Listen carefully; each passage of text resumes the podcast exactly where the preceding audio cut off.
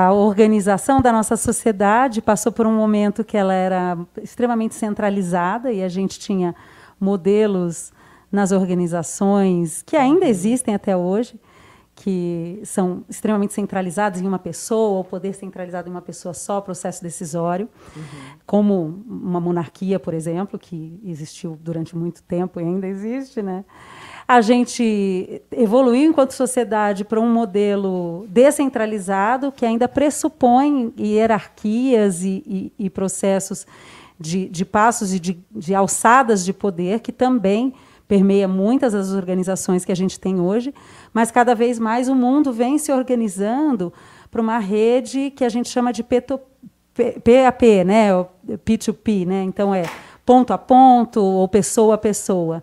E a gente vê a potência que é, é essa nova estrutura que a gente encontra na sociedade. A gente vê organizações vivendo todos os modelos, mas cada vez mais reconhecendo essa potência do indivíduo e aí, como é que a gente vai viver com um sistema econômico que pressupõe esse, essa detenção é, do poder em alguns poucos, né? E essa é, divisão do capital muito mal distribuída, né? Essa concentração de renda. Então, eu acho que é, um pouco do caminho é por aí. E aí tem formas da gente olhar para o mundo, né?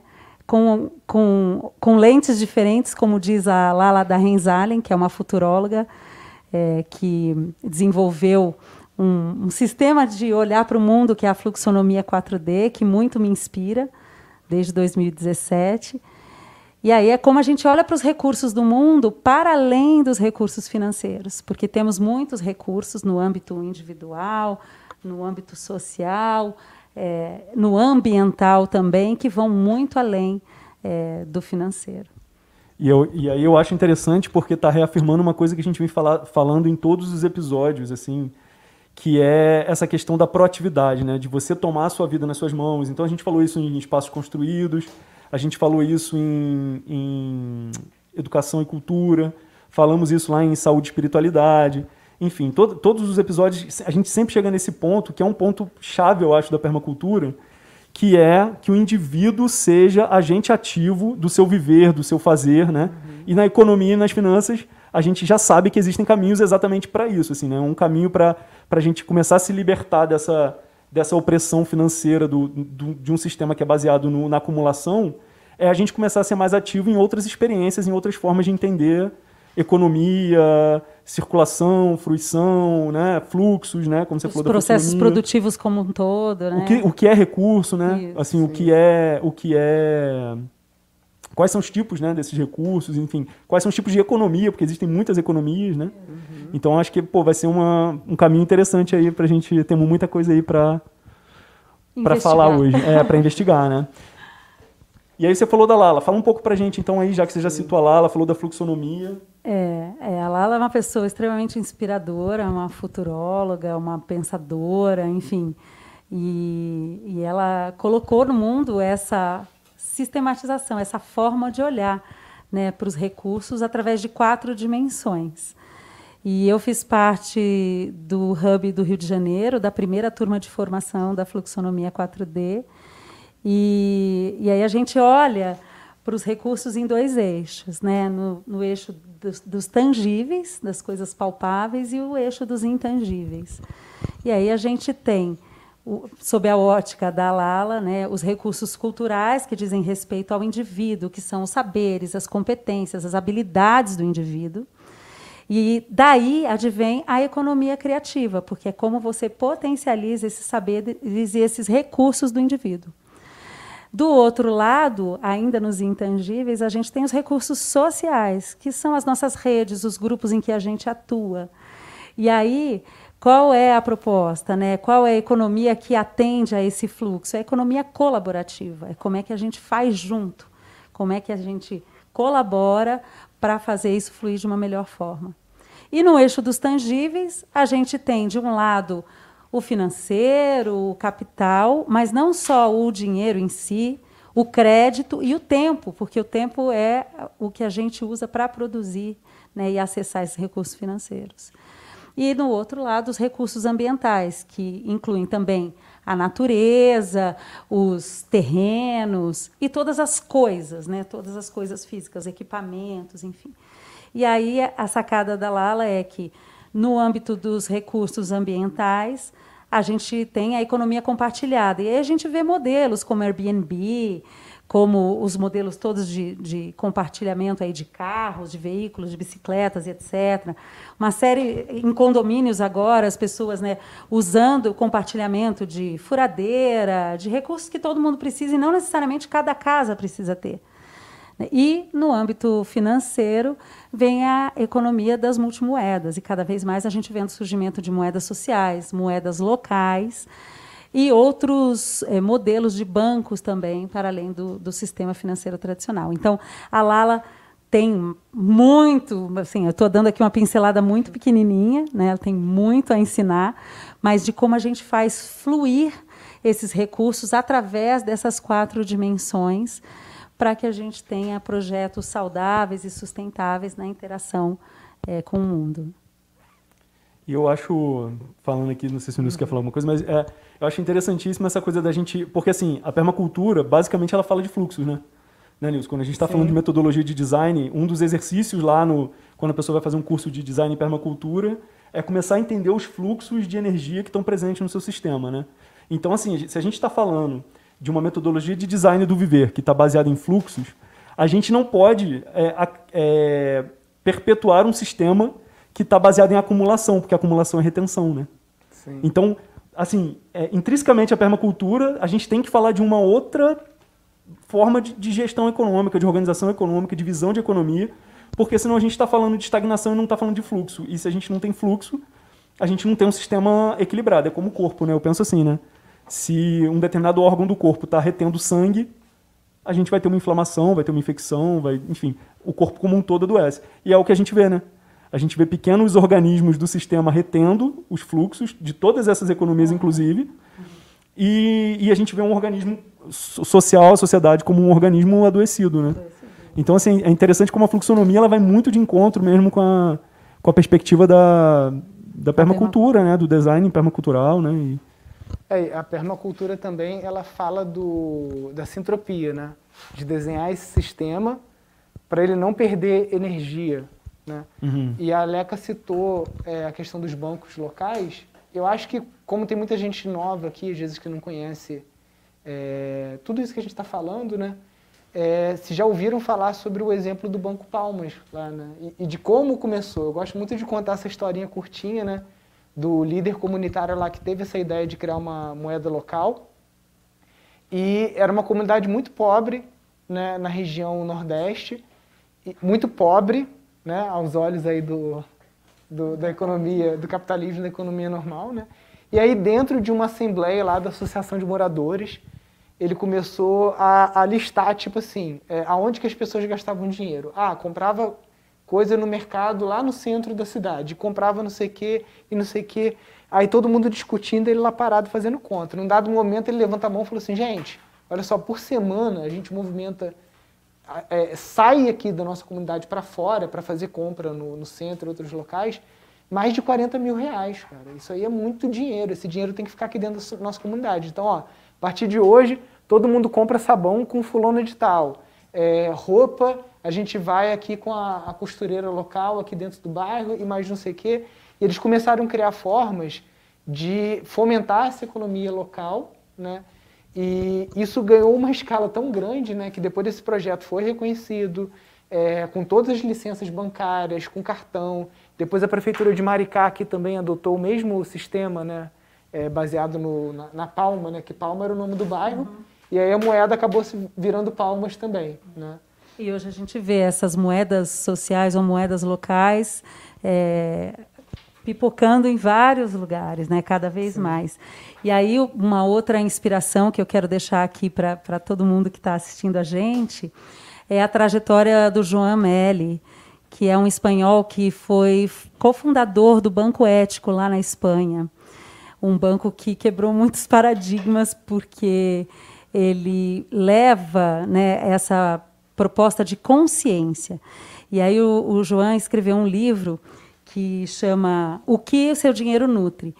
E aí é isso, aonde a gente está colocando o nosso dinheiro? A gente está levando para fora da comunidade, para as grandes corporações, para esses oligopólios, ou a gente fortalece cada vez mais o nosso entorno, o comércio local, o artesanato, o produto orgânico. Aqui em Friburgo a gente tem né, a benção de viver num polo que está cada vez mais crescendo a produção de alimento orgânico. E aí a gente tem as feiras locais e a gente tem a cerveja local. Enfim, então, quando o João propõe esse questionamento, né, ele fala que o dinheiro, para além da, das quatro dimensões que a Lala coloca, ele tem, ele é essencialmente espiritual. Então, às vezes isso sou estranho, né? A primeira vez que eu ouvi, eu falei, ai, peraí, deixa eu ouvir direito o que, que ele está falando. Como assim o dinheiro é espiritual, né? Para a gente o dinheiro é matéria, para alguns tem uma coisa demoníaca, né, do dinheiro. Então ele desmistifica muito isso, falando que o dinheiro é espiritual na medida em que ele vai, ele tem que ser usado a serviço da humanidade. Então, aonde a gente coloca o nosso dinheiro é, são as ideias que a gente está fortalecendo no mundo. Então, se a gente investe num fundo financeiro que dá um rendimento é, alto, mas aquilo está nutrindo é, uma indústria de armamento, e isso é contra o teu princípio, você está pisando na bola. Então, ele vem trazer muito essa consciência de como a gente, é, aonde a gente coloca o nosso dinheiro, porque o nosso dinheiro ele serve para a humanidade. Ele traz essa força do nosso querer para colocar é, ele viabiliza, ele é um meio, né? E muitas pessoas acham que o dinheiro é um fim, não é? é só um meio, né? Não, e aí a gente está falando de dois conceitos chave também que eu acho interessantíssimo, que é o consumo consciente, né? E o comércio justo, né? Porque também tem isso, né? É, a gente entender que nessa cadeia produtiva, muitas vezes a gente está pagando caríssimo por um produto que quem produziu lá na ponta está em subcondições de trabalho, está ganhando mal, está é, tá sendo explorado, enfim, está degradando, é uma produção que degrada. Então também tem entendimento desse comércio justo, né? Como que se dá toda essa cadeia comercial do, do, do, do que você está consumindo, né? Porque a gente está falando de economia, a gente está também falando de consumo, né? Exatamente. Uma do, das três vertentes aí que o, que o João fala é assim, o seu dinheiro ele é usado para comprar, ele é usado para poupar e ele pode ser usado para doar. Mas aí a forma como o, o que você se questiona e como você toma a decisão na compra é que essa reflexão é que vai te levar para uma compra consciente. Quais são as reais necessidades que você tem de consumir, de comprar, de adquirir aquele item. E não um consumismo desenfreado para gerar uma produção e um descarte que não existe, né? Porque como é que você descarta? Você está descartando dentro do planeta. Se a gente está dentro do planeta, a gente está descartando em cima da gente mesmo, né? Então ele promove muito essa reflexão. É, e depois, no segundo momento, aquele dinheiro que você poupa, você poupa para quê? Para acumular, para ficar embaixo do colchão? Não, você tem que poupar para investir. E aí, aonde você investe ou em quem você investe é a, é a grande sacada do que você está espiritualmente colocando de energia naquele dinheiro. E no, no âmbito da doação, é para quem que você vai doar, né? Você está doando e aquilo está também alimentando o que ou cuidando de um equilíbrio em que área, né? Então essas são as boas reflexões assim que o João traz para a gente. É, e eu acho também essa é legal a reflexão a gente quando a gente começa a ter essa esse entendimento de que a economia não é só o dinheiro, que existem outros recursos, que existem né, outras economias a gente também começa a entender que a gente tem muitos ganhos para além do dinheiro com aquilo ao qual a gente está se envolvendo, se comprometendo, colaborando, né? Então, por exemplo, a economia colaborativa é um exemplo claro disso, né? Muitas vezes você está colaborando com um projeto, você não está tendo um ganho financeiro por aquele projeto, mas você está tendo, por exemplo, um ganho de experiência, você está tendo um ganho de conhecimento, de redes de, de, de, de, contatos, né? de, de recursos sociais. Né? Então, assim, isso traz para a gente também uma, um outro entendimento. Muitas vezes a gente às vezes deixa de se envolver com determinados projetos, determinadas ações, porque pensa assim, ah, mas eu não vou ganhar nada por isso. Porque quando a gente fala não ganhar nada, automaticamente está pensando em dinheiro, né? E muitas vezes você está perdendo vários outros ganhos, né? E deixando de proporcionar outros, outros fluxos, né? De gerar fluxos nessa, nessa história, né? Exatamente. Na, eh, assim, primeiro contato que eu tive com a economia colaborativa foi em 2015. E aí assim, um mundo novo foi se, se revelando. E aí, à medida em que a gente confia e se entrega né, para esse fluxo de colaborar, é, de acreditar, a gente acessa uma abundância que a gente não está acostumado a reconhecer. O mundo é extremamente abundante, mas a lógica que prevalece e que fomos ensinados ou criados é a lógica da escassez. Corre para pegar primeiro. Ah, é, o meu pirão primeiro, né? Tem gente que fala. Exatamente. Tem mil ditados desses que estão incutidos e que são estruturais na nossa sociedade. E que, pra, se eu quiser ter, vai ter que faltar para alguém. E não é verdade a gente tem um mundo extremamente abundante. E quando a gente começa a reconhecer essa abundância no mundo e se relacionar com as pessoas, com os trabalhos e com o dinheiro, também né, reconhecendo, e com esses outros recursos todos, reconhecendo essa abundância, a gente acessa verdadeiros milagres. Né? Então, eu já já tive lindas experiências assim de conhecer pessoas que eu jamais imaginaria que eu conheceria por um caminho tradicional e conheci através da, da economia colaborativa. E proporcionei experiências para mim e para os meus filhos e tive oportunidades de aprendizado incríveis é, através dessa força da colaboração. Né? E, vivemos até hoje, né? no sítio Vale de Luz agora a gente está concluindo aí uma jornada incrível, muito baseada na colaboração, na rede, nos indivíduos que têm um propósito em comum e quando você acredita nesse propósito, esses, é, esses recursos e essas potências crescem ainda mais e a gente acessa essa abundância. Né? Eu fico, eu fico, eu, essa é uma temática que eu penso muito também, né? Uhum. Porque eu vejo assim que é, a gente precisa virar essa chave de, de, desse entendimento, principalmente a galera que está interessada em permacultura, que está começando a estudar agora permacultura, porque todo mundo fica muito só nos campos lá construídos e biológicos da permacultura, né? bioconstrução, agroecologia, tudo isso. E economia, finanças, governança, gestão, uma série de coisas é passado assim muito tangencialmente. E eu acho que é nesse ponto que a gente tem que trabalhar justamente para que haja a grande virada de chave interna em cada pessoa, sabe? Porque a gente vê uma preocupação muito grande, por exemplo, das pessoas quando começam a se aproximar da permacultura, por exemplo, pensando, né, ah, mas como vai ser minha aposentadoria? Como vai ser? Então, assim, é sempre um medo de escassez do futuro, né? Então, assim, como a gente trabalha isso, né? Como a gente trabalha isso? Talvez fortalecendo redes mais fortes, é, né? parcerias. A gente trabalhe é, criando outras metodologias para garantir, por exemplo, se a gente pegar os três princípios éticos da permacultura: cuidar do planeta, cuidar das pessoas e partilha justa do excedente. Se a gente bota isso em prática, tem para todo mundo. É o que você falou, é abundância, tem para todo mundo. Porque você não vai deixar faltar para ninguém. Você não vai estar tá retendo as custas da falta do outro, né? Tipo, esse sistema tem que estar tá equilibrado, senão ele vai adoecer, né? Então, é, eu estava lendo hoje um artigo e aí a pessoa fala que, já, que a Starhawk, que é uma, uma mulher fantástica, permacultura pioneira desse movimento no mundo, ela já não está usando o terceiro princípio mais como partilha justa do excedente. Ela está usando é, Cuidar do planeta, cuidar das pessoas e cuidar do futuro.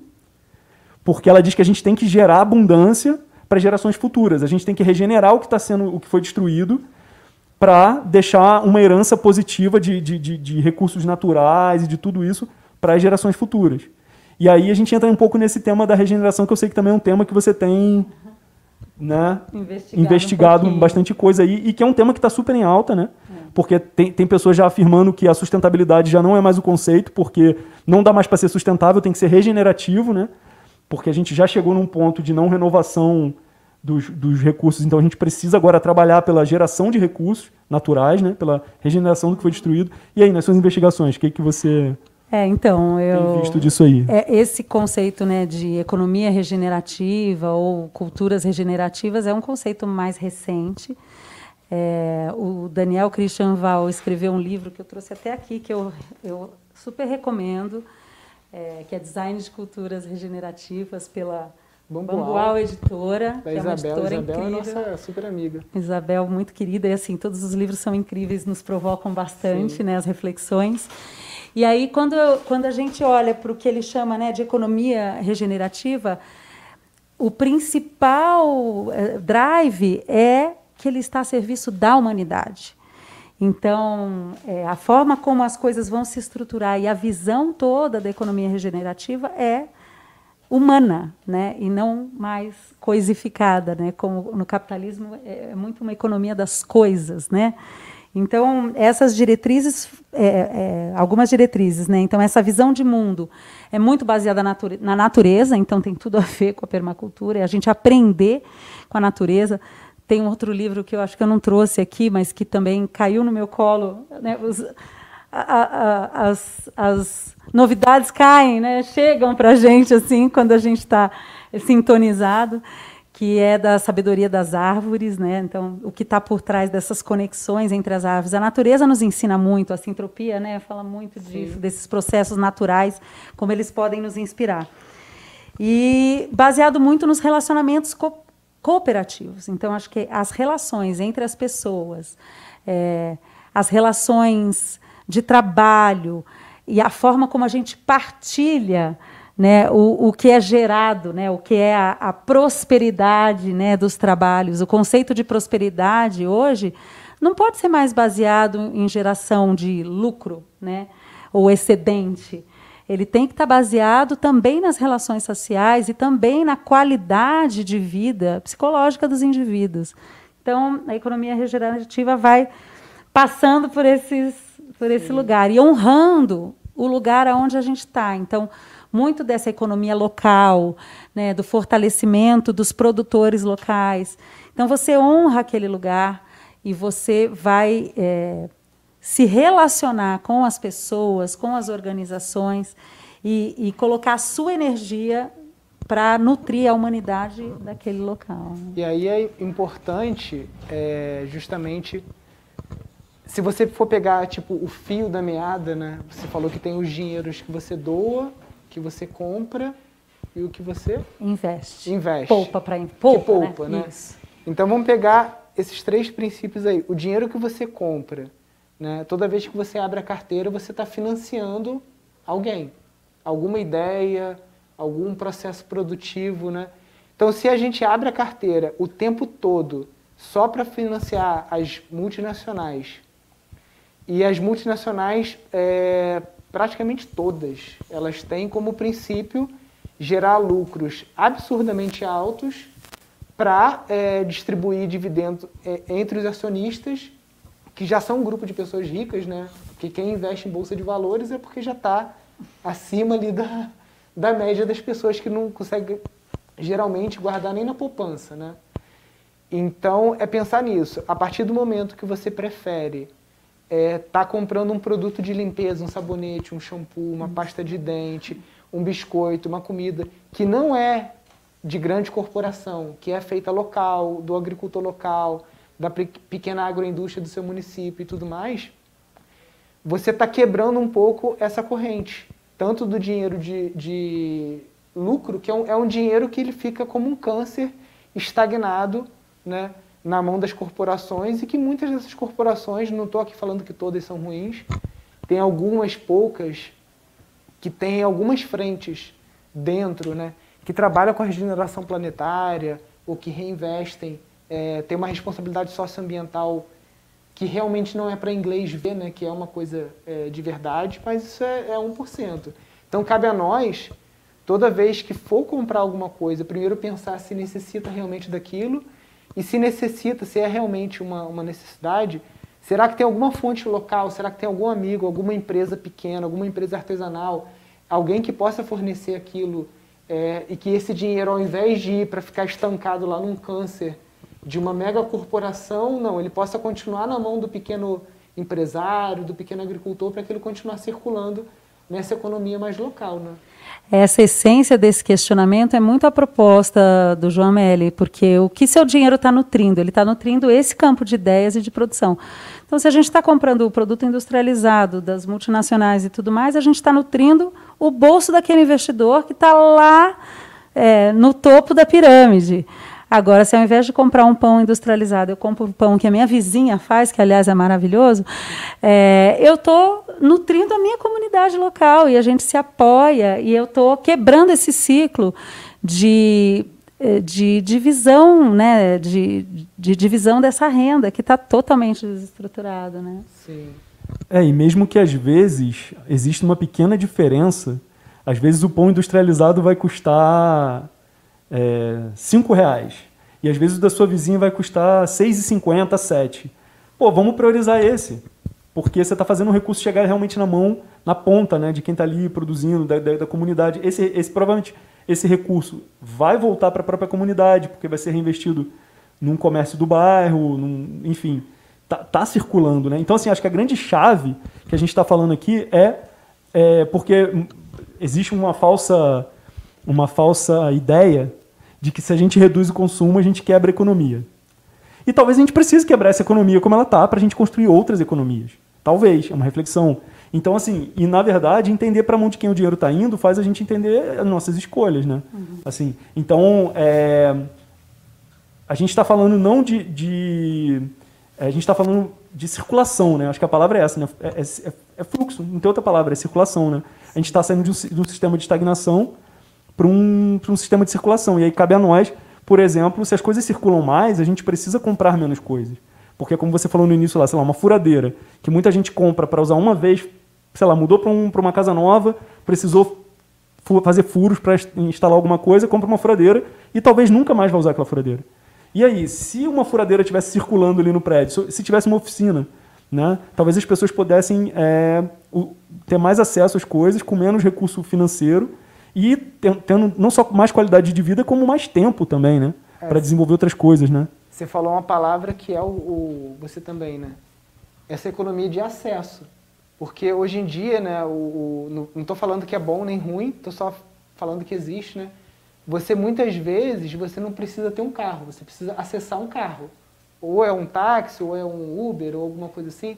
Você, é, ah, casa na praia, né? Aqui em Friburgo, o Beto conhece, o, a classe média de Friburgo, o sonho é ter uma casa em Rio das Ostras, Búzios, Tananã, né? Agora, hoje em dia, depois que foi inventada essa economia do acesso, você precisa de uma casa na praia para ficar pagando IPTU, ficar preocupado com a manutenção da casa, ou você acessa a casa na hora que você precisa, né?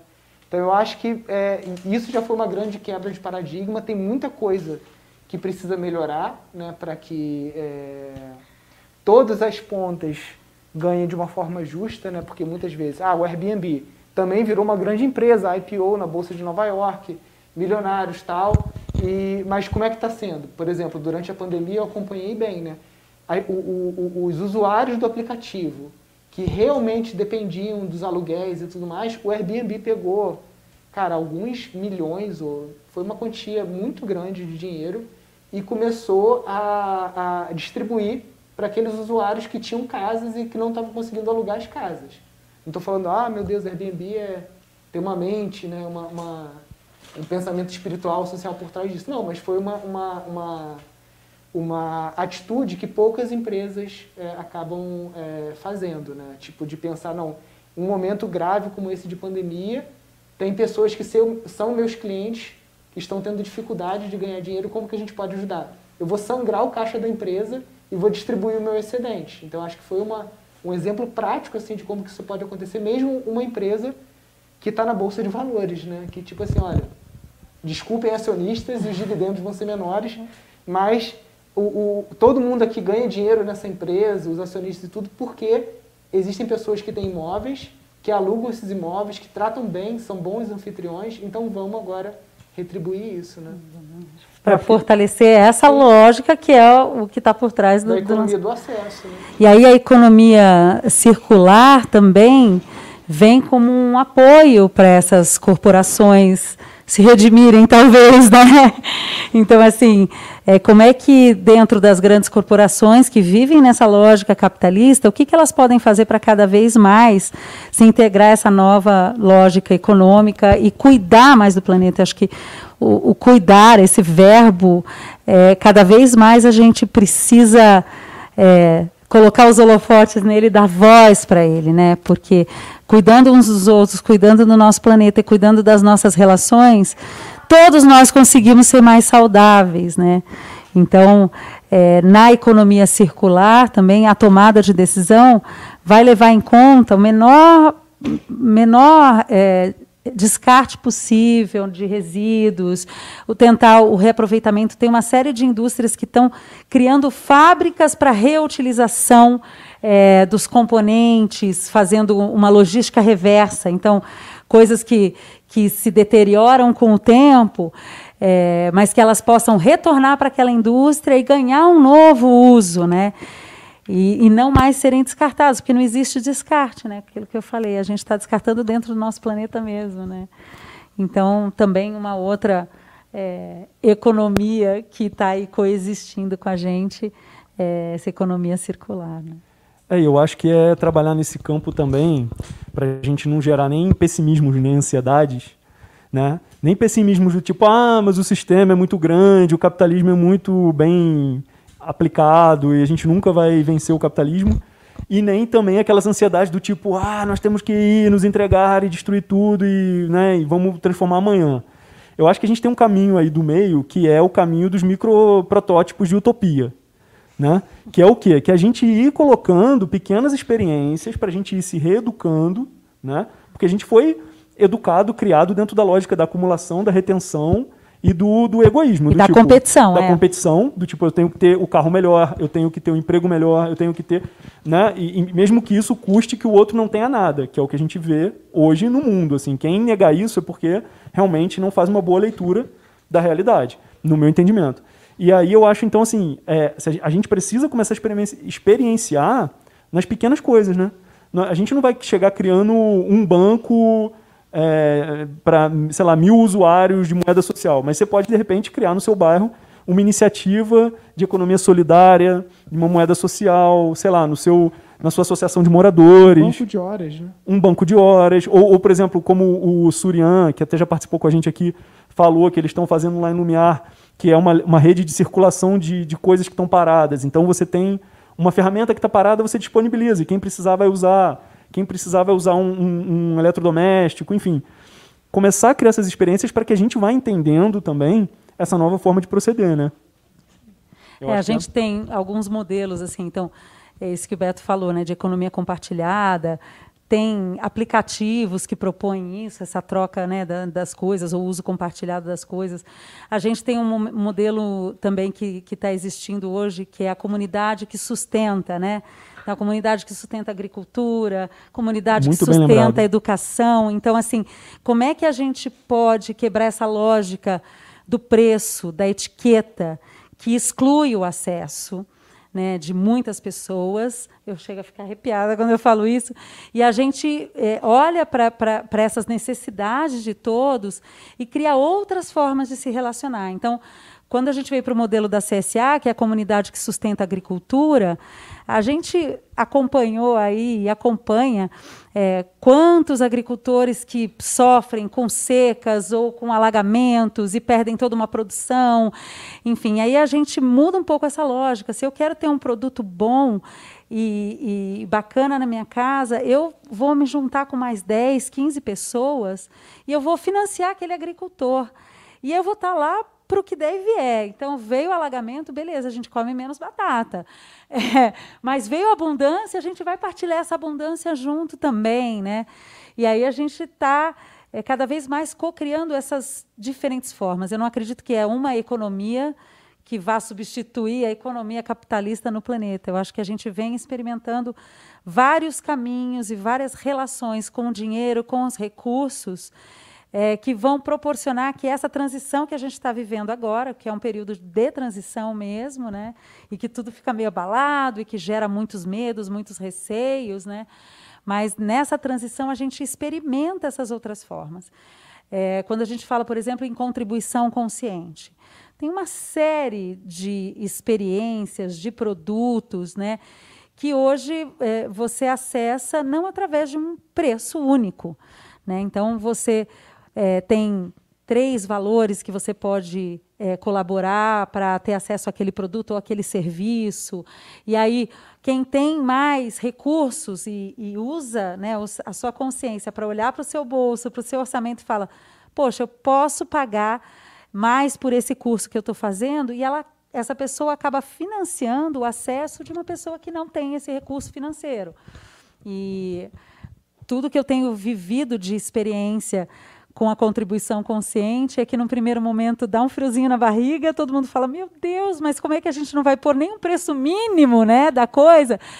Mas quando a gente confia e comunica direito e promove essa educação desse novo pensar, né, que é um pensar consciente, a gente acessa essa abundância também. Então, eu tenho, eu tenho inúmeras experiências aí nessa caminhada. Tem dois exemplos né, que o, o Beto até conhece também é, um é o café ali do. do é, Curto Café. É. Ai, é incrível. E o, o, Instituto Chão também, né? O Chão não conhece. O Instituto Chão lá em São Paulo, que o, os agricultores eles chegam, por exemplo, ele chega lá com uma caixa de berinjela a cinco reais. Essa berinjela ela vai para a prateleira a cinco reais. E lá no caixa você escolhe se você quer pagar o preço de custo ou se você quer fazer uma doação de 10, 20 ou 30% e eles têm um quadro negro onde tem todas as despesas descritas de aluguel, de internet, de funcionários e tudo. Boa parte das pessoas que estão trabalhando ali no Instituto Chão são voluntários, então isso reduz também o custo. E eles sugerem que uma doação, ou seja, uma margem de 30% em cima da sua compra, isso é o que garante a manutenção do, do espaço. E aí você pode dar mais, menos. E além do, do, do, café, cara, tem o, o Até estava conversando com ele outro dia aqui, que ele é aluno também do Pindorama, o, o Jean. É, o Jean e a Tina lá do Vegan Vegan, lá em, em Botafogo, né? Eu, quando eu tinha, acho que. Acho que. Cara, eu era muito novo, devia ter uns 20 e poucos anos. Aí eu fui lá no restaurante na Chácara, né? Que é ali perto de Furnas, naquela ruazinha Naquela assim. Ruazinha atrás, Primeiro que você está no centro do Rio, Botafogo de repente você entra uma casinha que tem quintal, que tem fonte de água, tal, tem uma matinha, você já se sente no oásis, né? Você pede a comida, marca e no final você paga e você mesmo tira o troco. Não tem ninguém no caixa, né? Eu fiquei chocado com aquilo, imagina, né? E aí a gente era amigo do Jean, ele falou: "Nilson, meu caixa nunca fechou para menos, sempre fechou para mais. Há anos que eu faço esse caixa aberto, você vai lá, coloca o troco, tira, né? E eu achei aquilo fantástico. Então, essa coisa da, da, da economia da confiança também. Né? E o Curto Café também tem esse modelo, e aí você fala assim, ah, se inspirou lá nos Estados Unidos ou numa iniciativa da Europa, porque lá é, a gente tem muito é, essas falas da, da síndrome do vira-lata do brasileiro, de achar que aqui nada vai funcionar. E o Curto Café é um café no edifício Menezes Cortes. Menezes Cortes, no centro do Rio de Janeiro. Então, um epicentro de gente, de tumulto. E lá você mesmo coloca o seu dinheiro no pote, pega o seu troco e chega no balcão e pede o que você quer. Então, tem preços sugeridos para alguns produtos e tem, acho que o, o que o Nilson falou, que o principal da contribuição consciente é, como é que a gente desenvolve essa consciência. Então, ter clareza da estrutura de custos daquele lugar ou daquele produto é o que vai fazer a gente pensar né, o quanto que realmente vale aquele café. Né, que às vezes é três reais num lugar, é quatro em outro, cinco em outro, porque é mais chique, né? Mas quanto, quanto vale? Aí você vê a estrutura e você põe no bolso Sim. e fala, eu vou pagar cinco reais por esse café, porque eu acho que vale a pena, porque eu quero fomentar essa iniciativa. E é, é incrível mesmo. Então nós estamos falando aqui de duas palavras-chave que acho que servem para tudo que a gente está falando até aqui, quase já uma hora de conversa, que é confiança e generosidade. Me vem Sim. essas duas palavras a partir de tudo isso que a gente está falando, né? Porque assim, a gente está falando de uma economia de confiança, uhum. do momento que eu chego lá e deixo meu caixa aberto para que a pessoa venha, entenda, né? E estou falando de generosidade porque eu entendo que muitas vezes eu posso pagar mais por aquele produto, porque eu quero valorizar aquela iniciativa, porque eu quero valorizar aquela organização, né? Então, assim, eu acho que confiança e generosidade são coisas que a gente precisa trabalhar muito, né? Seja para as relações, Sim. seja para a economia, seja para... Eu, eu queria trazer essas duas palavras para um assunto polêmico. Né? Deixa eu botar uma pimenta aqui no, Ih, Ai, no vai debate. fogo na live agora. Pega eu ia empilhar uma terceira palavra, será que vai caber Não, na polêmica? Vamos lá. Consciência. Consciência também. Peguem seus extintores Vamos aí. lá. Não, porque tem muita gente que segue o Instituto que está muito antenado no, no, no tema de vida rural. E o acesso à terra né, é uma questão no nosso país. Né? E aí, ah, MST é bando de vagabundo, o MST produz, é o maior produtor de arroz orgânico do, da América, Brasil, Latina, da América Latina. Né? Então aí não, não quero polemizar nesse sentido político. Mas eu queria ver se a gente conseguia trazer esses conceitos que o Beto trouxe e você trouxe para o acesso à terra. Né? Como que a gente pode. É, eu vi alguém no comentário ali falando: Ah, Nilson, você é, estimula consórcios para você ter o acesso à terra. Né? Então vamos, vamos tentar pensar um pouco so, sobre isso. Né? É, um, um eu, eu, vou começar pelo experiências que já existem. Né? É, você tem tanta rede WUFIN, né, que é aquela Worldwide Organic Farming, não sei das contas lá, que você tem uma troca de trabalho por uma estadia numa fazenda orgânica, onde você vai aprender esse manejo orgânico, né? É, e a gente tentou ir um passo além com a, a história da Rede Pindorama, né, que é um site onde as pessoas conseguem cadastrar os seus sítios e conseguem buscar pessoas para fazer parceria. E justamente agora a gente está com alguns alunos e consultores vendo formas de contrato mais século 22, digamos assim, né, de como que a gente pode fazer contratos de acesso à terra. Imagina a seguinte situação que é muito comum, porque eu recebo muitos e-mails do, dos alunos e de seguidores. Ah, Nilson, somos um casal de idosos, não temos mais força de trabalho, só que a gente vive num sítio e tem a terra aqui e está meio abandonada. Então, como que a gente pode pensar em generosidade, confiança e consciência para que um casal de idosos, por exemplo, possa receber um casal mais novo ou uma família, né, que muitas vezes a gente quer receber, mas numa lógica ainda meio escravocrata, escravocrata né? Não, é o caseiro, eu pago um salário mínimo, o cara trabalha de domingo a domingo, e é isso aí. Não, como que a gente pode repensar contratos, parcerias, na perspectiva de acesso à terra nesse meio rural? É, é, são bons questionamentos mesmo. A gente vai pegar fogo aqui. É, eu estou vivendo uma experiência assim bem desafiadora nesse momento também, porque para ter acesso a uma terra com, com água, com nascente, com capacidade produtiva, né? A gente se reuniu num grupo, né? E, e comprou uma terra com várias famílias reunidas. E a gente vem é, questionando muito esse modelo né, de, de trabalho, para não ser um modelo exploratório da força de trabalho, porque também no grupo a gente tem essa diversidade né, de potências, de idades, de necessidades. Né? Então, estou é, vivendo esse desafio no momento. Mas eu acho que cada vez mais é a gente entender o que, que nos move. Né? Então, qual é esse, esse propósito da caminhada de estar junto? Então, se é um casal que tem a terra e não tem a força de trabalho, o que, que move? Move é todo mundo ter uma vida saudável e feliz. E, e cada vez mais a gente vê que a gente precisa da comunidade. Se a gente foi caminhando enquanto humanidade para um modelo individualista e de competição, a gente está vendo uma humanidade adoecida, se entupindo de remédio, sofrendo de depressão. E aonde que está é, a cura disso? A cura está nas relações humanas, está no apoio à comunidade.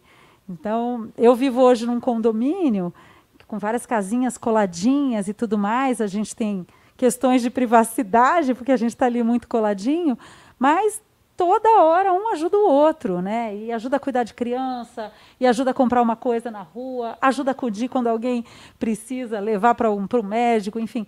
Então, acho que o, o, cuidado nas relações é que vai ajudar nessa construção né, de, de um modelo de uma partilha mais saudável né, da terra e das. E até é, não sei se pode falar, mas eu vou falar, né?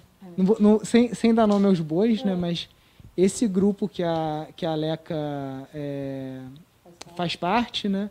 Eu achei que foi muito, foi uma, uma, essa coisa do dinheiro espiritual mesmo que você falou, né? Foi muito rico, porque é um grupo de famílias. Surgiu a oportunidade de comprar uma terra próxima ali ao, ao Instituto Pindorama e essas famílias, né, em torno aí de oito a dez famílias, elas despertaram o desejo de comprar essa terra. Só que algumas não tinham dinheiro. Então surgiu ali um arranjo econômico entre esse grupo de pessoas. Para quem tinha dinheiro colocou, quem não tinha vai colocar depois, ou não vai colocar em, em momento algum, né? Então eu achei isso de uma maturidade é, muito interessante. Queria dizer como que foi isso para vocês como grupo, é, o que que isso trouxe de... Porque isso mexe aqui, né? Mexe, mexe aqui na víscera, né? Então queria... O que que rolou, assim? Conta um pouquinho é, pra gente. um pouquinho dos bastidores, né? Então... É, quando a gente estava nesse momento né, de ter encontrado o terreno e de ter um valor para esse terreno, e algumas pessoas terem zero de economia ou de capital para investir naquele momento, é, a gente olhou para para esse legado ou para a construção né, desse, desse legado que nos unia. Né? Então, tinha, existe uma cola no grupo, existe um alinhamento de propósito e de visão, né, de mundo e de convívio. E aí, na, naquele momento, gente, o que nós temos de recurso? Ah, eu tenho X de recurso para o terreno e X de recurso para a construção da casa. Então, eu só posso alocar agora o recurso do terreno porque eu preciso guardar o recurso da casa. E aí, uma outra pessoa, num outro grupo, fala: eu não tenho dinheiro na mão, mas eu tenho um terreno que está sendo vendido e que daqui a pouco esse dinheiro vai chegar. Então, se a gente desconstrói essa lógica linear, da posse ou da acumulação ou do medo que no futuro vai faltar e a gente realmente confiou. E a gente está vivendo uma experiência muito bacana. E cada vez mais tem mais gente querendo chegar, então agora a gente já está elocubrando. E a, a, a, a, questão em voga agora no momento é a sucessão. Né? Então, direito de posse da terra, sucessão, herdeiros, como é que a gente vai? E a gente está caminhando lindamente, assim, é, num, num consenso dentro do grupo de que a gente está construindo algo para se viver junto. E se os herdeiros, os sucessores, não têm é, esse mesmo ímpeto, eles vão buscar sua, os seus terrenos, as suas riquezas em outro lugar. E se tiverem o ímpeto de estar junto dessa construção comunitária que a gente está vivendo, vão estar juntos e vão estar sucedendo no uso daqueles espaços, das residências. Então, está é, tá sendo muito bacana. Eu queria trazer essa mesma, agora com, tra trazendo para o outro lado da moeda, né? Porque tem muita gente também que sonha em morar no sítio, sonha ter acesso à terra, mas nunca teve a experiência de viver na Terra, de viver da Terra, de estar no, no sítio. Sou eu. Então, assim, uma das coisas que eu acho importantíssima é para você ter certeza se você de fato quer ter acesso à Terra, antes de você juntar o dinheiro para comprar o seu sítio, é ir passar um tempo na roça. Se é isso que você quer, é ir sentir as dores e delícias de quem está lá na Terra, porque aí você vai ter uma outra dimensão, inclusive, de se é isso que você quer, né? Se você quer isso sozinho, se você quer isso num projeto mais coletivo. Se você realmente, às vezes, não quer nem ter a terra, você só quer circular por uma, uma rede de, de, de, de pessoas que têm sítios, ecovilas, e você vai é, adquirindo experiência e vivendo o teu sonho sem necessariamente ter a, a sua terra. Eu, assim, eu falo, eu pessoalmente, hoje, a última coisa que eu comprei na minha vida é um sítio. Por quê? Porque tem tanto sítio precisando de gente que seria, se eu comprasse um sítio hoje, seria mais um sítio precisando de gente, entendeu? Então, assim, é, já tem muita coisa no mundo. E a gente às vezes fica numa de que ah, eu queria viver num sítio e não tenho dinheiro para morar na roça. E eu te falo que se você está pensando que economia é só moeda, você tem muitas maneiras de morar no sítio, de morar na roça, de viver coletivamente, de viver permacultura, de trabalhar com agroecologia, que não necessariamente seja comprando mais uma terra que você sozinho não vai dar conta de, de tocar. Então, acho que o grande desafio hoje seria possível a gente fazer uma grande reforma agrária nesse país sem desapropriar um centímetro de terra e sem precisar gastar um centavo, que é só gerando acesso. A gente realmente construir redes sólidas de confiança, né? onde as pessoas. Que tem muita gente com experiência de, de lida no campo, de trabalho no campo, que não tem acesso à terra. E tem muitas pessoas com a terra que não têm a, a, a experiência, a expertise de, do trabalho. Então a gente precisa é começar a colocar essa galera em contato, né? começar a gerar um Tinder aí, né, cara? Um, um Tinder da, da, da vida no campo, sei lá, um Tinder da economia, né, cara? Tá rolando, Ó, é. O Rede Pindorama já. Então, já é o início disso, né? Já, já tem é uns matches disso, ali. Né? Você pode botar ali que você procura investidor, que você busca mão de obra. Né? Pois é, então, então é nesse, é nesse, lugar que acho que a gente pode, Sim. respondendo aí até a sua, a sua pergunta, né? Para quem está chegando agora no Pindorama, meio caiu de paraquedas e tal, esse não é o nosso site oficial, né? Mas esse é um subsite nosso, que é o da rede. Ali você pode se cadastrar como banco de talentos, né? Você pode cadastrar o seu sítio ou o seu terreno. Você pode buscar sítios ou terrenos para você oferecer parceria. Você pode. Que tem uma galera também interessada em construção sustentável e tudo mais. Tem mão de obra já cadastrada aí no Banco de Talentos, que são alunos nossos, que fizeram curso de bioconstrução e, por exemplo, quem deu o dinheiro para o sítio e ficou sem o dinheiro para construir a casa, vai ter que construir a casa com pouco dinheiro. Então, muitas vezes, a bioarquitetura ela é justamente esse olhar de você entender os materiais que você tem no sítio, né?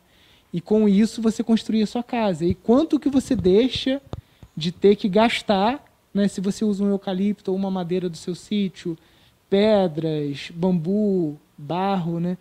Que é, é, é, é você falou da, da, da tem o pessoal do capitalismo verde também, né? É, tem uma galera que também está trabalhando com a economia, economia de verde. commons, é. também que eles chamam economia de commons, que é essa lógica do compartilhamento, né? É. Casas compartilhadas, carros compartilhados, enfim, espaços tem, de trabalho. Tem, tem um documentário que eu queria é, falar para a galera assistir aí depois. O nome em inglês é The Money Fix. Em português é o dinheiro que cura. Então ele mostra um pouquinho de tudo isso que a gente está falando.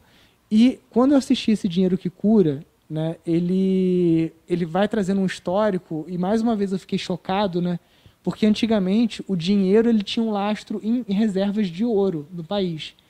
E hoje, basicamente, um banco como Itaú, Bradesco, qualquer desses banco, bancões aqui do Brasil, que aqui no, no Brasil ainda, antes de surgir Nubank, Banco Inter, todos esses, era um grande monopólio, né? A Leca chegou lá e pediu 100 mil reais emprestado. Basicamente o que o banco faz é digitar 100 mil reais no teu saldo. Ele tira esse dinheiro do nada e coloca ali.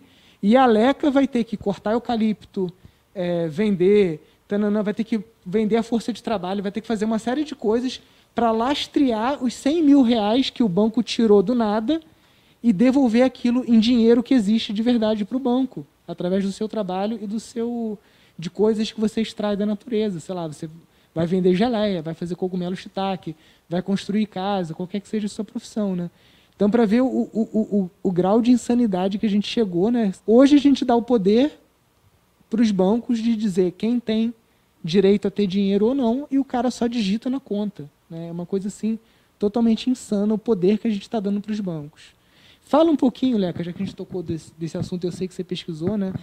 É, você, se não me engano, foi a primeira pessoa que me falou do banco antroposófico, que é o Trio dos Bank, lá na Catalunha. Isso. E aí depois eu ouvi o Eduardo Moreira também numa live falando do, do Finapop, que era é, inspirado no, no, no, Trio dos Bank. Né? Fala um pouquinho sobre banco ético, tudo isso também. É, o, o banco é, surgiu como banco ético, né? depois virou Tríodos por questões... É, legais talvez, né, ou de negociação com os bancos, porque eles assumiram que se aquele banco era ético, todos os outros eram, não eram éticos, então isso gerou uma, uma discussão lá, e aí virou tríados, tríados porque tem sempre essa base né, da trimembração, e, e o tríados tinha, aqui na América Latina tem um movimento muito grande da antroposofia também, então esse banco ele tem por base os princípios da antroposofia, e, e aí ele, tinha todo um desejo, existe um desejo de criar esse banco aqui no Brasil. Como o sistema bancário no Brasil é muito, muito complicado, é, o que a gente tem já há um ano, um ano e pouco aqui, é um fundo de investimentos, que é o TRE Investimentos. E qual é, é o princípio? Né? Então, naquela. A gente falou bastante de consumo consciente, né? aí a gente falou poupar para investir aonde? Né? Então, esse fundo de investimentos, ele direciona, ele seleciona né, iniciativas que têm uma lógica de cuidado com a natureza, cuidado com os seres humanos, cuidado com a produção, e, e que tem, sim, uma sustentabilidade financeira no sentido de que está é, é, de, de, ter uma estrutura e de estar tá, é, produzindo riqueza para o mundo. Né? E aí a gente pode investir em iniciativas como uma bike ecológica, como composteiras residenciais, e aí tem uma série é, de empresas, ou até também na, no âmbito dos serviços, acho que era o Hub lá de São Paulo, que fazia parte da carteira também do TRE. Agora o TRE está com uma carteira bem bacana, maior ainda. Então, é, isso inspira muitos movimentos também, né, nesse âmbito aí do, do questionamento né, de aonde investimos e, e esse dinheiro está servindo para nutrir o quê? Né? Para nutrir produção de latinha e, e, e de bebida gaseificada ou está servindo para nutrir uma produção de um, de um veículo é, que não polui o meio ambiente e que está é, auxiliando nesse cuidado todo, né? Oh, me veio uma maluquice na cabeça aqui agora, mas eu vou compartilhar com vocês porque eu não guardo essas viagens para mim. A etimologia, a origem das palavras, né, de patrimônio, patrão, pátria e patriarcado é a mesma. Então, será que estamos falando do surgimento de uma economia não patriarcal, de uma economia feminina? Será que estamos falando de um outro conceito de economia que é muito mais da dádiva, da geração, da generosidade, do cuidado, trazendo isso, né, sob uma ótica de olhar do feminino, do que essa essa ótica da guerra, da competição, da expropriação, da exploração, que está muito pautada nessa masculinidade que a gente chama de masculinidade tóxica e tudo isso? Não sei, hein? Fiquei viajando nisso aqui agora. Patrimônio, patrão, patriarcado, tudo aí tá Com na certeza. mesma origem, né? Etimológica, né? é. né? Porque todo mundo fala que eu me preocupo com o meu patrimônio, né? E aí o mais louco que matrimônio já vem de mãe, né?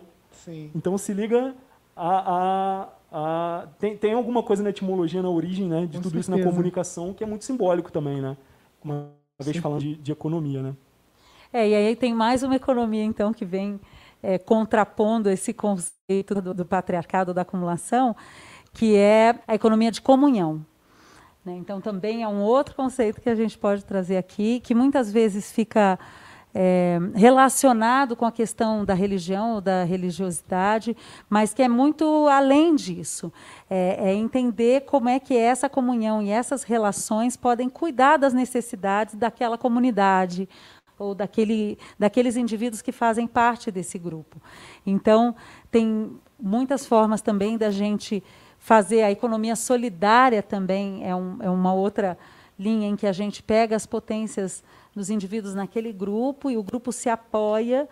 É, e aí a gente pode pegar, por exemplo, aqui, aqui em Friburgo a gente tem um grupo de artesãs que tem os seus dons, que sabem fazer produtos lindíssimos. Mas como é que, aquela, que aquele artesão, aquela artesã vai conseguir colocar esse produto no mundo?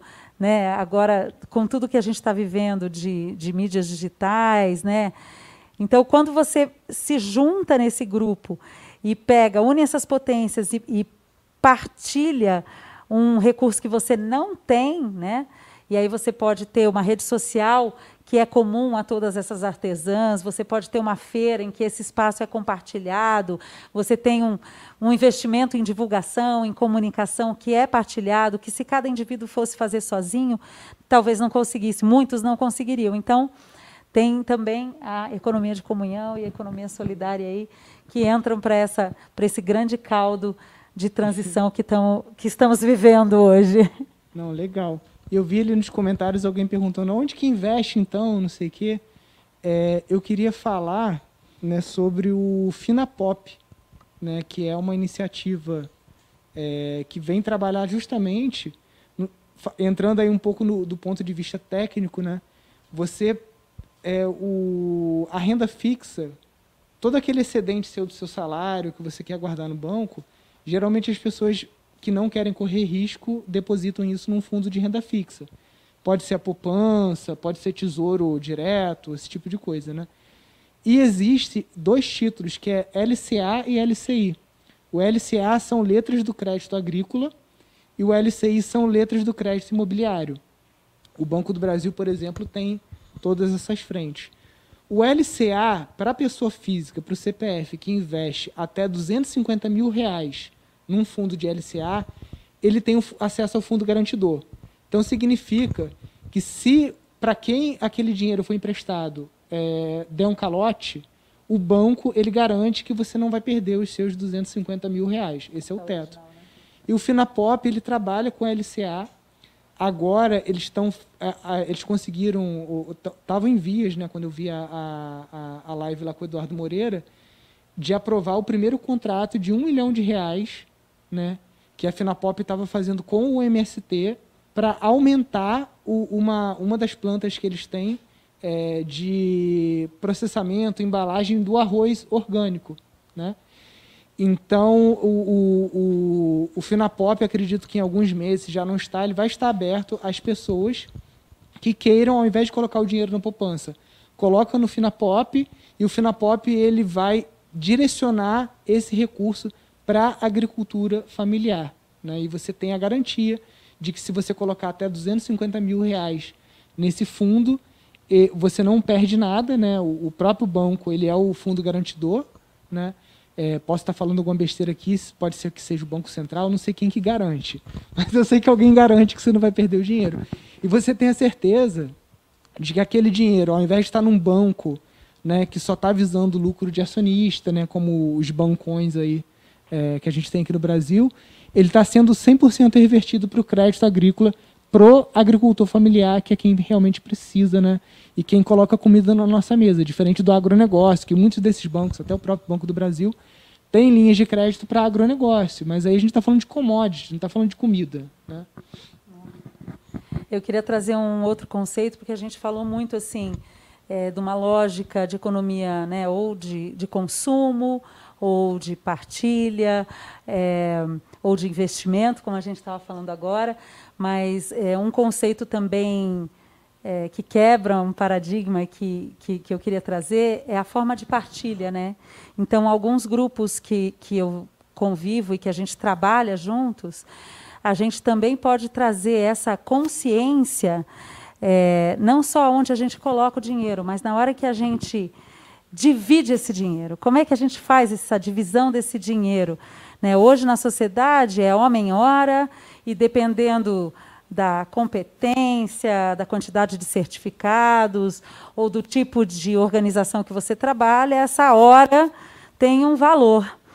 E, e uma, uma, algumas experiências que, que eu já vivi e venho vivendo é na hora da partilha daquele recurso que foi gerado por um grupo, a gente não mais contabilizar as horas de trabalho ou se a atividade A ou B é mais ou menos nobre e deve ser melhor ou pior remunerada, mas sim olhando para as necessidades de cada indivíduo.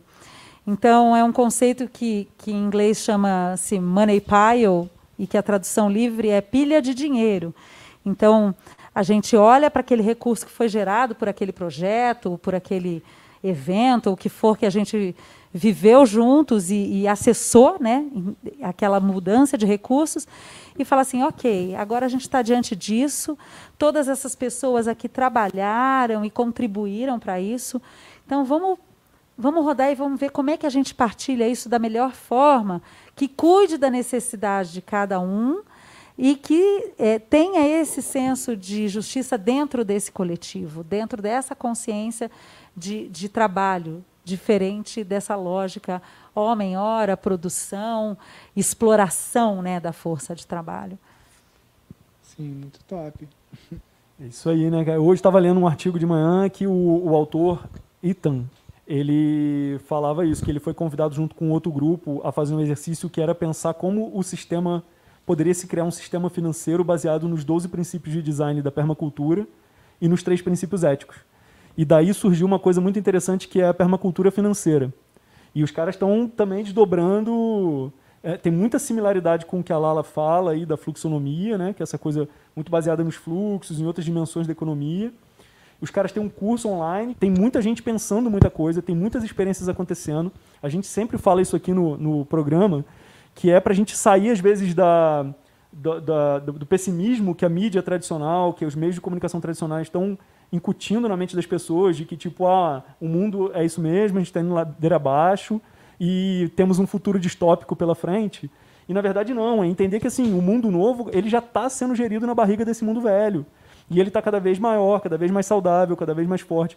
A gente tem muitas pessoas é, é, acordando para a cultura regenerativa, para a permacultura, é, enfim, para mil conceitos que são os conceitos desse novo tempo, dessa nova terra que a gente está é, pelo menos uma parcela cada vez maior de pessoas almejando, contra ainda um poder hegemônico de uma, de uma elite global que está tentando impor ainda a resistência a um salto evolutivo de consciência, né? Que, é, que isso é, é, é uma coisa que é, é vai acontecer e está acontecendo já, né? Então, assim, Sim. eu acho que é, é sempre essa palavra de, de sabe, de motivação para a galera que está assistindo, porque às vezes a pessoa assiste e depois bate aquele sentimento, né? Nossa, mas falta tanta coisa ainda, tem tanto para fazer. Mas começa fazendo onde você está, né, cara? Sim, começa até... fazendo. Tô vendo muita gente nos comentários ali falando que quer construir uma casa de barro, não sei o quê. Esse já é o primeiro passo de uma economia verde, né? Ao invés de estar dando dinheiro para Gerdau, para Lafarge, para essas empresas, você vai estar construindo a sua casa com material do próprio ambiente, da, da, da, da sua região, né? capacidade local, que muitas vezes já conhecia aquele método e deixou aquilo de lado, né? Então, são outras formas também da gente estar tá, tá, tá pensando isso, esse acesso aos materiais. Né? É, e aí tem a, uma pessoa ali que acho que é Socorro Brito, ela botou isso tudo já existe na prática? Em alguma escala já, Socorro. Socorro. Já está acontecendo. É. Tem muita gente já vivendo. A gente está falando aqui de moedas sociais que já existem, de bancos sociais, a gente está falando de sistemas de cooperativa, a gente está falando de sistemas de crédito, enfim. Cara, imagina a burocracia para você abrir um banco. E a gente já falou aqui do trio dos Bank, do Finapop, do Banco Palmas, que é a moeda, uma moeda local em Fortaleza, né? Em, é Tocantins? Não, acho que é Fortaleza. Fortaleza, é. É, é outro Palmas, Palma, é o Palmas Bairro. É, é. Então, tipo assim, olha quanta coisa que já tem na prática não, rolando, E né? fora né? isso que a gente não está é. falando aqui das redes de economia colaborativa que movimentam, por é. exemplo, casas colaborativas, espaços de coworking, banco de horas, banco de horas, enfim, tem muitas experiências acontecendo na prática no Brasil e no mundo, né? Assim, já é e, é uma e tem muitas organizações pensando isso, tanto na Europa como nos Estados Unidos tem é, nesse livro do Design de Culturas Regenerativas tem uma série de referências. Uma que eu anotei aqui é, uma coalizão da nova economia que existe lá no, nos Estados Unidos, NEC é a sigla, NEC. E aí fala muito dessa economia restauradora que é baseada nas pessoas, nos lugares e no planeta. É, também muito que a gente vem falando que os indicadores de resultado, né? então o PIB não é um bom indicador de resultado de saúde do planeta e de economia. Então, como é que a gente traz outros indicadores para esses mercados éticos? A gente tem é, lá no botão, né, o como é que FIB. é? O FIB, que é o, o índice de felicidade bruta. Né? Então, que isso leva exatamente à qualidade de vida das pessoas e as relações entre as pessoas e quanto elas estão felizes ou vivendo bem. Então, iniciativas há muitas que, que já coexistem conosco aqui a todo momento. Então, acho que a, o propósito aqui é a gente colocar essa pulguinha atrás, né, instigar para que todo mundo vá é, pesquisar mais e trocar mais essa ideia e abrir a cabeça e desapegar aí desses desses paradigmas antigos. E a gente caminhar para esse lugar de resiliência, né? Que não é o lugar de resistência, do tipo, eu estou mergulhado aqui no sistema e fico aqui gritando, feito um louco, mas continuo aplicando toda a regra do sistema, agindo como o sistema me manda agir, dando dinheiro para as organizações do sistema que, que eu não acredito, quando na verdade a gente está falando de resiliência, que é o quê? Começar a construir experiências pautadas naquilo que você acredita para você viver mais próximo possível da forma que você deseja, né? Então, assim, eu acho que a gente, de novo, fazendo essa fala, não é cair no pessimismo do tipo, ah, tá, não tem jeito, e não é também cair no lugar de, um, de uma utopia irrealizável. Mas como que no dia a dia a gente faz essas micro-utopias acontecerem. Falando né? desse como, eu queria trazer mais uma, uma provocação, né? Então, a gente... Eu sou formada em administração de empresas, né? E trabalhei 18 anos em marketing em corporações, assim, das mais diversas e até migrar, fazer um processo de transição na minha carreira e conhecer muitas dessas coisas que a gente está conversando aqui agora e ainda há um mundo a desvendar pela frente, né? Mas uma das coisas que me move hoje nesse como, né? Como é que eu ajo hoje na minha vida, né? Se lá atrás na administração eu aprendi que era foco no resultado, hoje o foco é no processo. Então, se a gente é, coloca as coisas, os projetos no mundo e a gente olha para uma meta de uma forma linear, né? E, e, e fala assim, eu quero aquilo ali, e a gente faz tudo a qualquer custo para atingir aquele resultado, A gente tem exemplos aí, a maior parte das iniciativas está fadada ao fracasso. Agora, quando a gente se propõe a um outro caminho que não é esse caminho reto e linear, e é um caminho de mergulho e de profundidade e de cuidar desse processo, a gente se conecta com as pessoas certas, a gente se conecta com algo que realmente está emergindo do mundo e a gente coloca projetos que acessam a abundância. E aí eu queria trazer mais uma referência, que é a teoria U, é, que foi cunhada lá no MIT, né, no, é, lá nos Estados Unidos, no Massachusetts Institute of Technology, que é um lugar assim de pensadores de ponta de tecnologia. E a teoria U é uma tecnologia social que pensa nessas relações, na cocriação de projetos e na forma como a gente se coloca também no mundo e como a gente coloca a nossa energia no mundo de um jeito diferente. Não mais com foco no, no resultado, mas com foco em conexões mais, mais profundas, em abrir e liberar as nossas vozes e principalmente a voz do medo.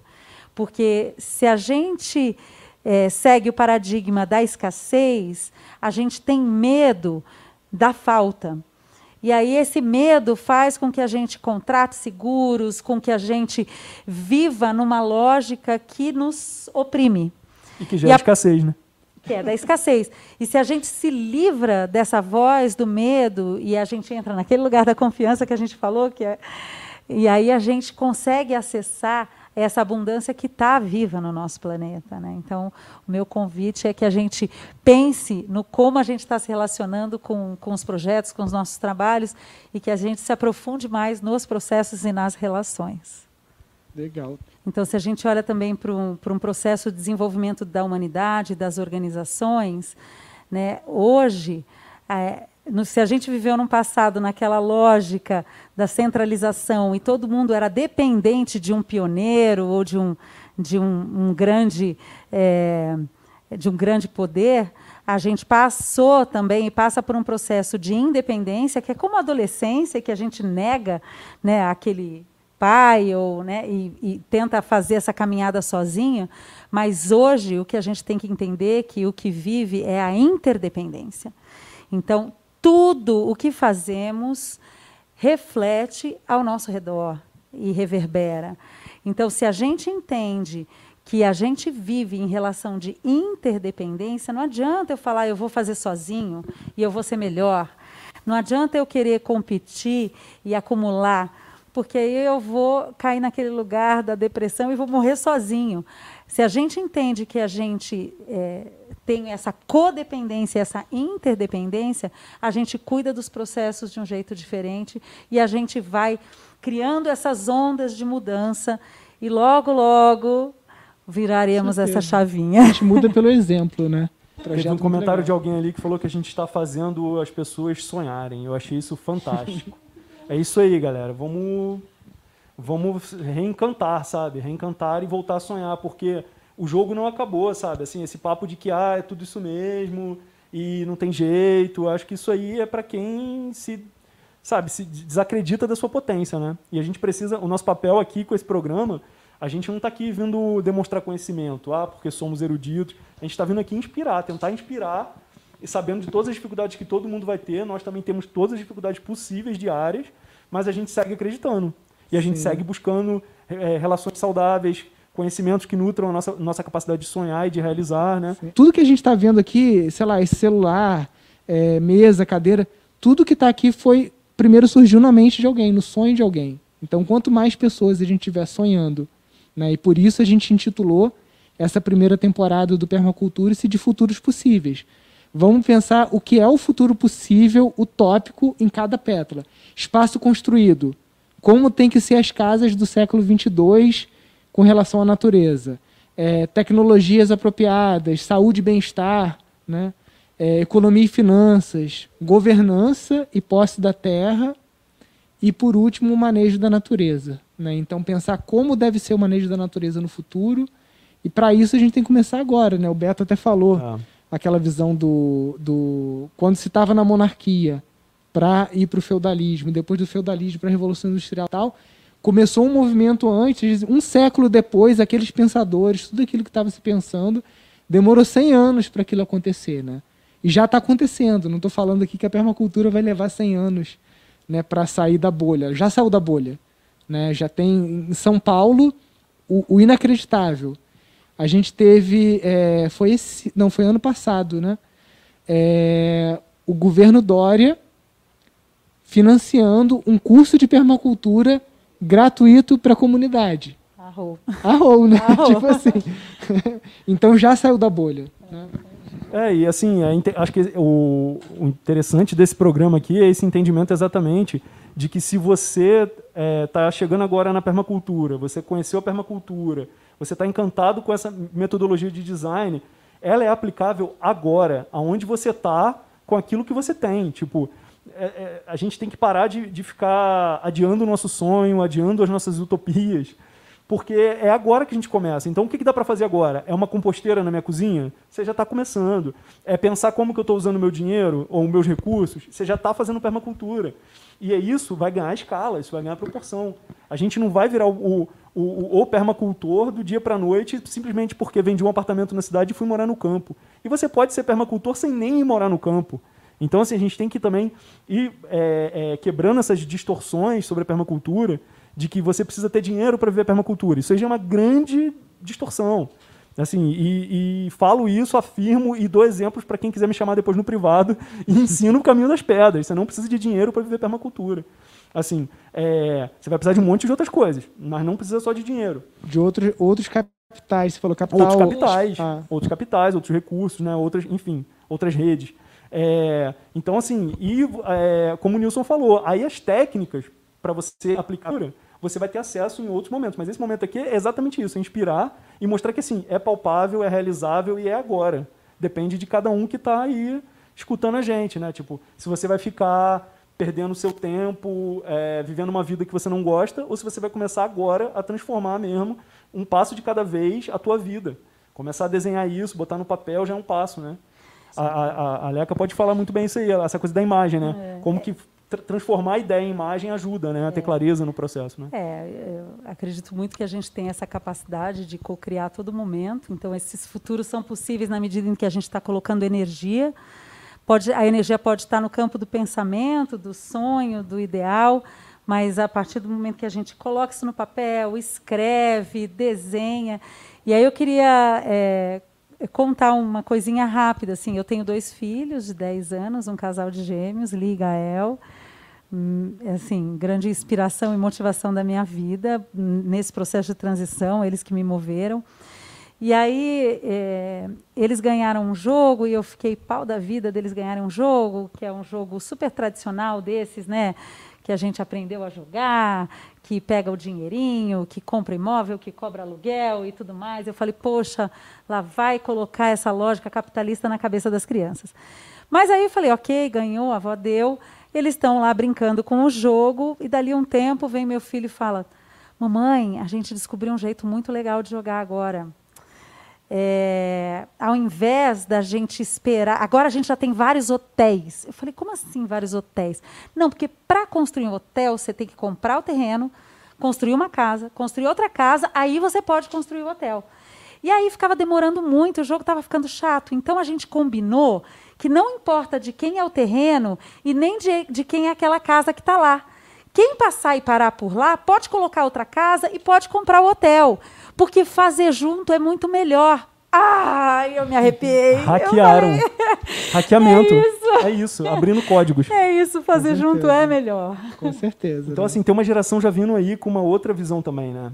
A gente agora tem que inspirar eles também, né? Essa coisa de que. Eu tenho pensado muito nisso, né? Como é que a gente está construindo essas lideranças desse futuro que a gente não vai estar tá aqui, né? Então, assim, olhar. E essa molecadinha já sabe, a gente só precisa deixar fluir ali que eles vão trazer respostas né, para muitos desafios.